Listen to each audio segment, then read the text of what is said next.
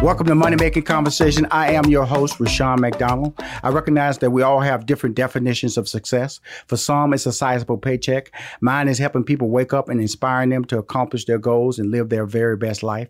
These are my passions. That's what I'm going to do for you by inviting guests on the show. I want you to stop tripping over small challenges and prepare to rise above the bigger obstacles that life will present to you.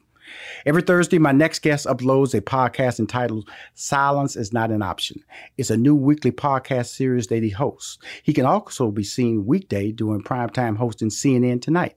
The podcast Silence is Not an Option embarks on tough, honest, and provocative conversation with activists, artists, and thinkers, offering perspective about the nation's deep racial divide while exploring what Americans can do to help find a path forward. He is no stranger to success. Ebony Magazine named him as one of Ebony Power 150 he has won an Edward R. Murrow Award for his coverage of the capture of the Washington, D.C. snipers. He's won an Emmy for a special report on real estate in Chicagoland, AIDS epidemic in Africa, and Hurricane Katrina. He's also won three more local Emmys. On CNN Tonight, he is known for holding politicians and public officials accountable. He earned a degree in broadcast journalism from Brooklyn College and also attend, attended LSU. He is on the show to talk about his podcast and the power of not remaining silent. Please welcome to Money Making Conversation, a voice for Black America, Don Lemon. Oh, thank you. Wow, what an introduction. I need you to introduce me every night on my show. Well, they do a great job of doing that, my friend. When I watch you, uh, you know, it's it's, it's amazing. Um, you know, I, I met you a long time ago uh, when I was still managing Steve Harvey and the early years when you was, uh, you know, that's one we say we all find in our way we all, you know, we all, mm-hmm. uh, he came by the radio station and we sat down, and we talked. You, of course, you probably don't remember. You meet a lot of people over your journeys. But my first impression when I met you, uh, a friend of mine, Noni Nicholas, that introduced us, was that uh, you were a person who wanted to do great things in life. Explain to us, mm-hmm. who, who is Don Lemon? We see you on TV, but who are you before we get into the podcast? Uh, well, I am a truth teller and I'm someone who tries to uh, inform people. I've always been curious about life, and um, I just that's it. I just think I'm a truth teller. And then that's it. So you know, the pandemic hit, and then I, then mm-hmm. amidst all this, you know, we can't do anything but stay home and watch, especially when they right. this the nationwide shutdown. When did the concept of a podcast start to brew and started, and then became a reality? Uh, it started after, right after George Floyd, mm-hmm. and we started tackling all these really tough things, conversations about race. People started asking me questions: What should I do? Um, you're on the forefront. You're at the matrix of this situation. I don't know what to do. Can you please help me out? And and then I just, you know, I figured someone. I, I, I was actually writing an email to CNN uh, to ask them to start a podcast, and lo and behold, I opened up my email, and they were they sent me an email saying, "Hey." Would you like to do a podcast? So, so as they call it, serendipity. Oh, right? like uh, uh, great minds think alike. That's another phrase that they could use because great minds think. You know, I, have listened to your podcast, and it's really, you know, uh, you know, I do a podcast, and I'm, I'm mm-hmm. it's not, a, but your podcast feels visual it, it, it feels it like a, it feels very visual and especially opening and you have such a great uh, tone to your voice and you're a great storyteller. Was that the goal? Because you know I, I set up you know you know we're all into audio books we're all into the but the, but the opening always feels like I can see the imagery of your of what you're trying to set before we actually get into the actual interview process. Talk about the whole production and was that your vision? Did other people come in and say can we do it this way? And you had some suggestions so the whole podcast world was was something that was new to me. So I let the producers take the lead, but they go on the vision, pretty much the vision that I had. I told them what I expected out of the podcast, what I wanted to talk to people about, some of the subjects and and topics that I wanted to cover. Mm-hmm. And so they went from there. But I mean, the the producers are really good. I'm glad you you said that um, that it's it feels visual to you because that's quite an accomplishment when it comes to to audio, as you know, having worked in radio. Oh, you know, that's the interesting part about it because the fact that you know you're on TV every night your your your your your your image, your look, your your voice. You know, your voice is becoming uh, is starting to become such a, a commonplace in society that you know you can probably start talking in a room and somebody says, "Is that Don Lemon talking?" Because they know your tone, they know they know they know the, the the credibility of your diction, and so that's why it was important to me. I said, "Well, I see him every every I visually see him," and then when I went to the podcast, I went, "Wow." He still is achieving that visual concept that his voice is telling a story that is very colorful and how you open up mm-hmm. with these interviews and uh, and these in these short uh, these short visual uh, storytelling moments is really important to setting the tone for your actual podcast. That's really really a dynamic that I think is uh it's not really uh, it's not really normal in the audio podcast world. Oh wow! Well, uh, that's the first time I'm hearing that. So Come on, God. Come on. No, I'm not. I'm not. I'm not. I'm not. I'm not. No, I'm not. I, I, think I'm a very creative guy, but I do know exceptionally good produced quality. And you are a guy who's popular. You're a guy who can't. Let's put it this way, man. You have a credibility uh, brand that cannot be cannot be messed with. You know, because you know when you go to CNN, you have that model there and we and, and you know on CNN there's a certain degree of programming. When you get in the podcast world, you got people smoking weed doing shows. You got people you got people having sex shows. You have all kind of shows out there in the podcast world. yes. you know what I'm saying? Come on. Because I definitely. Because I definitely would like to to hear and see some of that.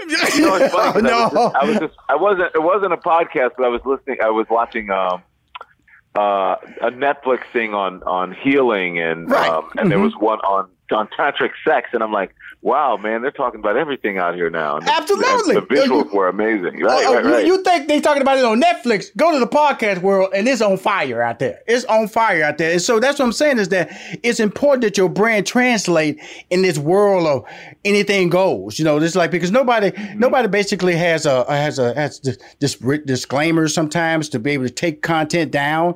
You have YouTube subscribers. You have you have a lot of things out there. People and so that podcast world is the wild wild west of entertainment. And so you wanted to be entertainment, but you also wanted to be informative, and also you wanted to be responsible. So when you came up with the title. The title, which is so important, you know, silence is not an option.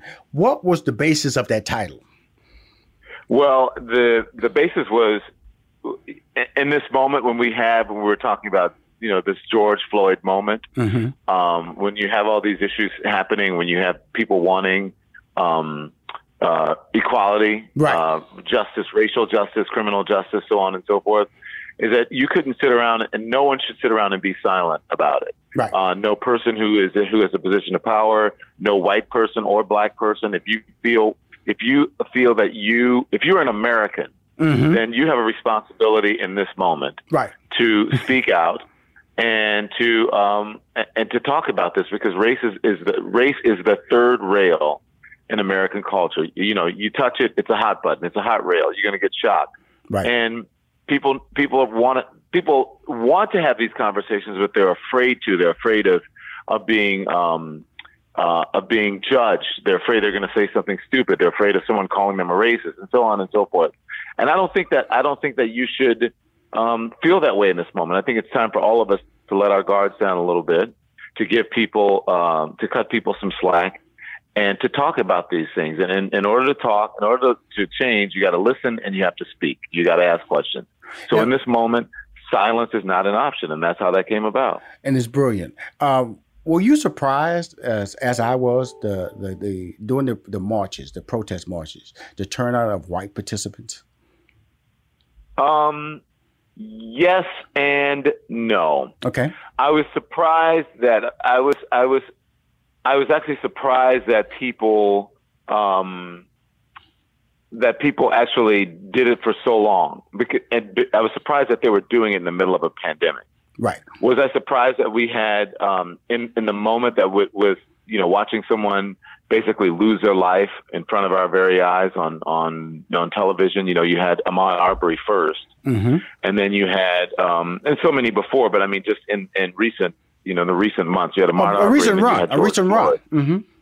Yeah, and so and then you had George Floyd, and I wasn't surprised that th- that would disgust anyone. And young people, um, you know, they don't feel the way us old folks feel. Mm-hmm. They're they're ready. They're ready for this to be over with. They're ready for for the most part, if they're not being brainwashed by their their parents or some political uh, party or organization, they're ready for this whole race thing to be done with. And I mean, in a way that we not just like not just say, okay, let's get this over with, but in a way that we tackle it, we deal with the issues, and we stop. You know, we stop being racist.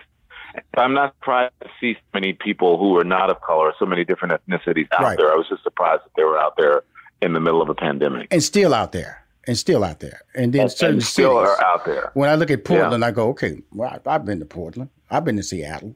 The, the black populations aren't aren't uh, there with Black Lives Matter movement, and then you realize that the, the, the younger white generation is saying, okay, enough is enough. We see, we saw. What don't you see?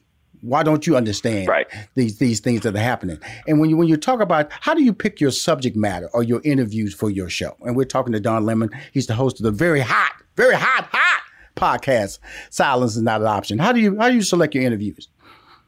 Um, again, a collaborative effort, but we talk. We usually talk about the issues that are out there. I mean, mine. Um, it's easy and then it's hard because it's easy in that we know that uh, that we our subject is going to be something that is that relates to race, right? Right. Mm-hmm. Uh, and um, and it's also easy in the sense that I feel that race touches almost every subject in America. If you if you look at Wall Street, if you look at finance, if you look at mortgages, if you look at healthcare, if you no, no matter what it is, I think race uh, plays a factor. If you look at policing, race plays a factor. If you look at sports, race plays a factor. So we know that we're going to be talking about the subject of race in whatever realm we may want to do it.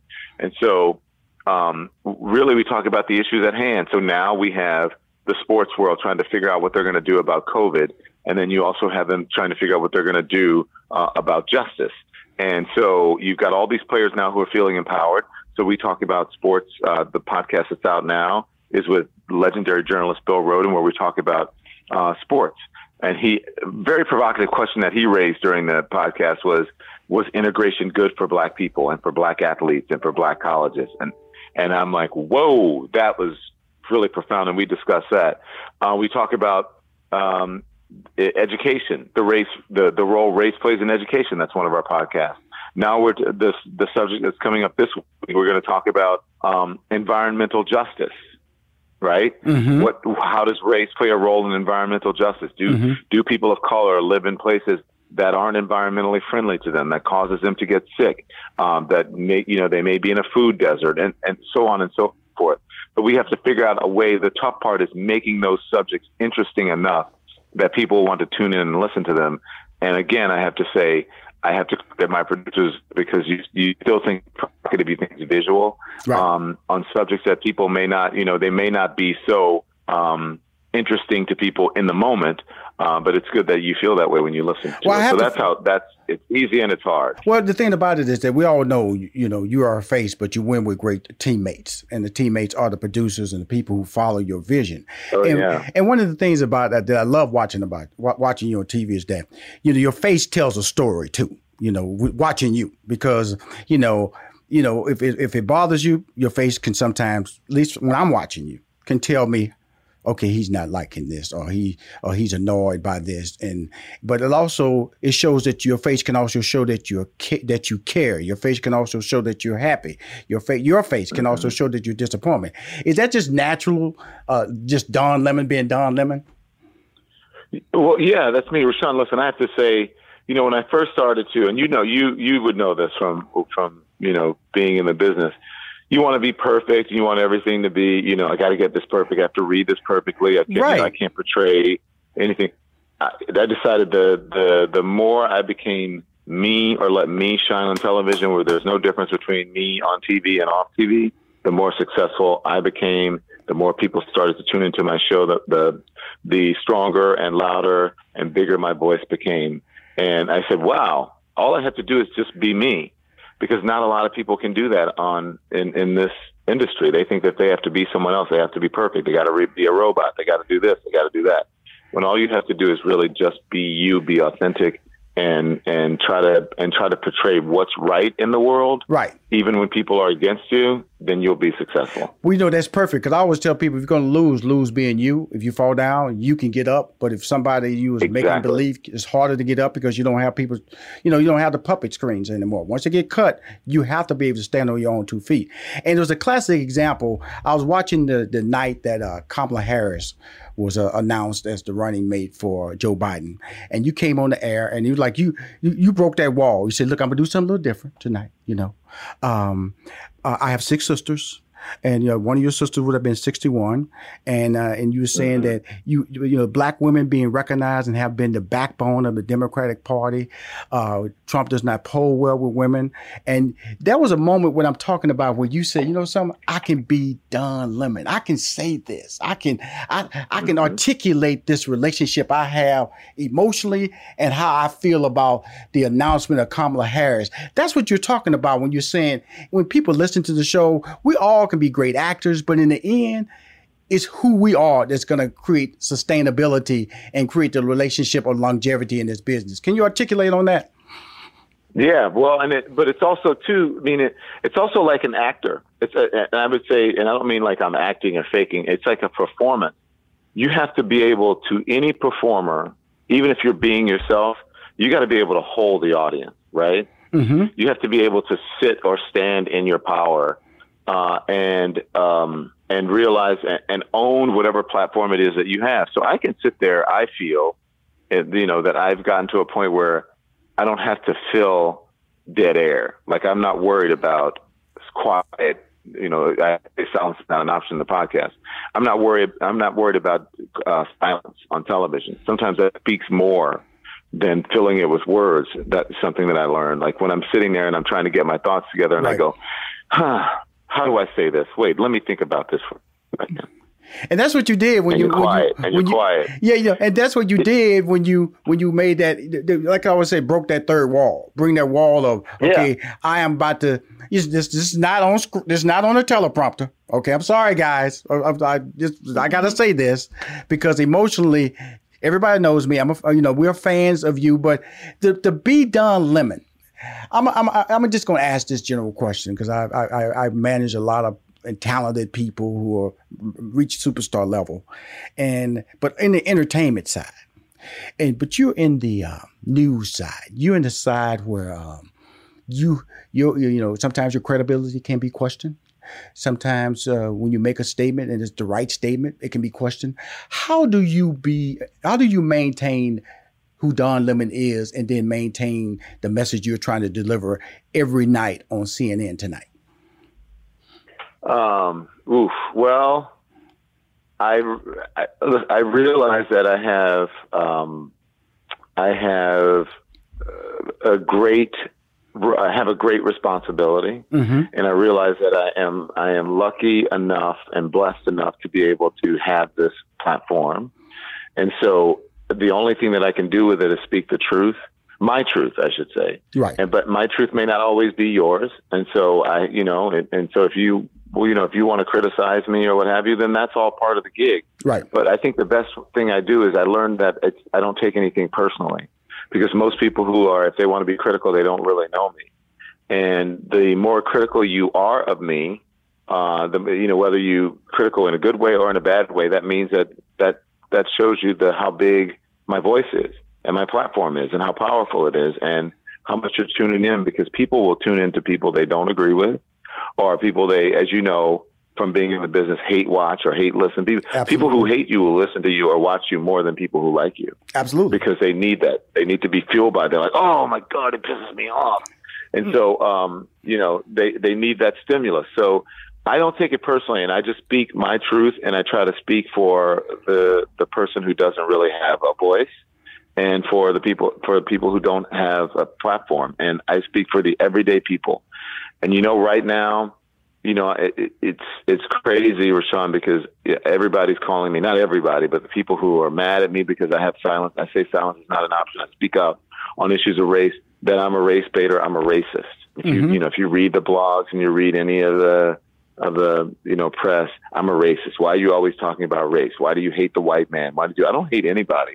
I'm just speaking the truth, and people get mad. Mm-hmm. A, a white broadcaster can say the same thing I say and will not get criticized. But for me, because I'm black, I get it, especially from the bigots. Absolutely, and I, I get it, and I respect you. That's why that, the questions that I answer, I'm a black man, and I know the type of business that you're in. I know the the level that you are when you when you because eh, you you you are, are allowing yourself to be yourself in a CNN format. And when you slide over to this podcast world, this is actually a voice that you can dictate and control. And that's when the criticism, mm-hmm. the stings can come even stronger. We're talking to Don Lemon. He's an amazing uh, podcast called Silence is Not an Option. Every Thursday, he drops a new show. There's a couple of things I want to ask you before we wrap up. They're really on the COVID 19 side. Uh, early on in the COVID 19, uh, I was watching you and a lady called, you was interviewing a lady, and she had told you that eight out of 10 black people who were hospitalized in Atlanta, I don't know if you remember this interview, had COVID 19. I'm gonna tell you something. Mm-hmm. When when um you had a stunned look on your face, if you saw my face, it would have matched it. I just could not believe that number. Mm-hmm. And so when you mm-hmm. get live, because I'm sure you get prepped for the shows, but when you get information like that, that sounds so incredible that eight out of 10 COVID 19 patients that were hospitalized in the city of Atlanta were African American. How do you compartmentalize that and then to go and still deliver what you have to deliver to the American people?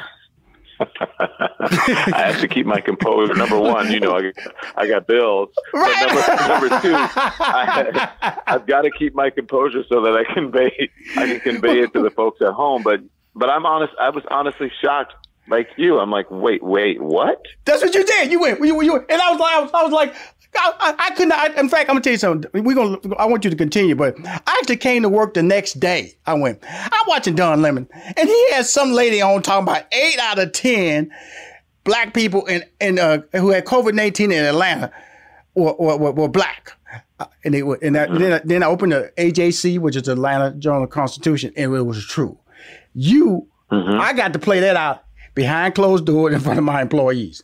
You get to play that out on national TV with a person in a kind of in a Zoom TV. Was, I remember the, the, the the clarity wasn't that good. It was because she had a bad Zoom camera, and here mm-hmm. you are on national TV going. Really, I just the first time I've heard of any incredible information like that.